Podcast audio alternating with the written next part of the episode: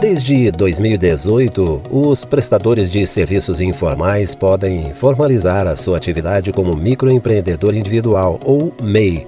Por meio dessa formalização, considerada simples e de fácil gestão, o empreendedor adquire personalidade jurídica e pode emitir notas fiscais, prestar serviços para órgãos públicos, entre outros.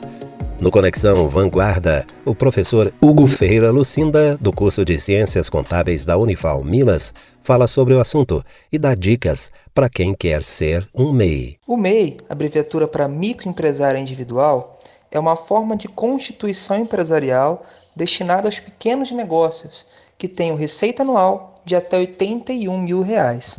O MEI ele vai proporcionar benefícios àquele empresário que se enquadra nessa modalidade como benefícios previdenciários para aquele empreendedor, aposentadoria, auxílio-doença, salário-maternidade, entre outros, né, quando necessário, a possibilidade de contratar um funcionário de forma legal, poder se formalizar e assim ter o seu CNPJ, né, seu registro junto à Receita Federal, que vai abrir a possibilidade de vender para outras empresas, de emitir notas fiscais, de vender e prestar serviços para governos e instituições públicas, entre vários outros benefícios. Além disso, a carga tributária desse MEI ela é reduzida em comparação às outras modalidades empresariais, visto que há apenas o recolhimento do INSS, do ICMS para as atividades de venda de produto e o ISS para atividades de prestação de serviço. Assim, o valor total de tributos pagos não passa de 60 reais por mês e é recolhido em apenas uma única guia, que é gerado pela internet. Podem se enquadrar como MEI aquele empresário que tenha faturado até R$ 81 mil no ano, considerando o ano cheio né, de janeiro a dezembro, em casos de constituição da empresa em menor período, faz-se o, o proporcional pelo número de meses em funcionamento.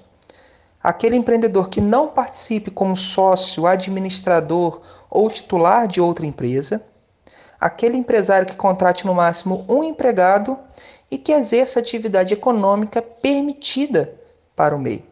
Nessas atividades se enquadram, por exemplo, comércio em geral, borracharia, transportes de cargas, cabeleireiro, barbeiros e afins, padaria, açougue, confeitaria, fotógrafo, enfim, é uma infinidade de atividades, são várias atividades que o MEI pode exercer. Aqui na Unifal, nós temos um projeto de extensão chamado NAF, Núcleo de Apoio Contábil e Fiscal, que entre outras atividades que ele presta à sociedade, ele auxilia o MEI tanto na sua formalização, quanto na emissão das declarações dos boletos mensais e ainda tira dúvidas desses empresários. Se você quiser, basta entrar em contato com a gente pelo e-mail naf@unifal-mg.edu.br ou pelas redes sociais, buscando NAF Unifal no Instagram ou no Facebook. Eu sou Hugo Ferreira, professor dos cursos de Ciências Contábeis e do Bacharelado Interdisciplinar em Ciência e Economia da Universidade Federal de Afenas, campus Varginha. Toda terça tem conteúdo novo da Unifal Minas no Conexão.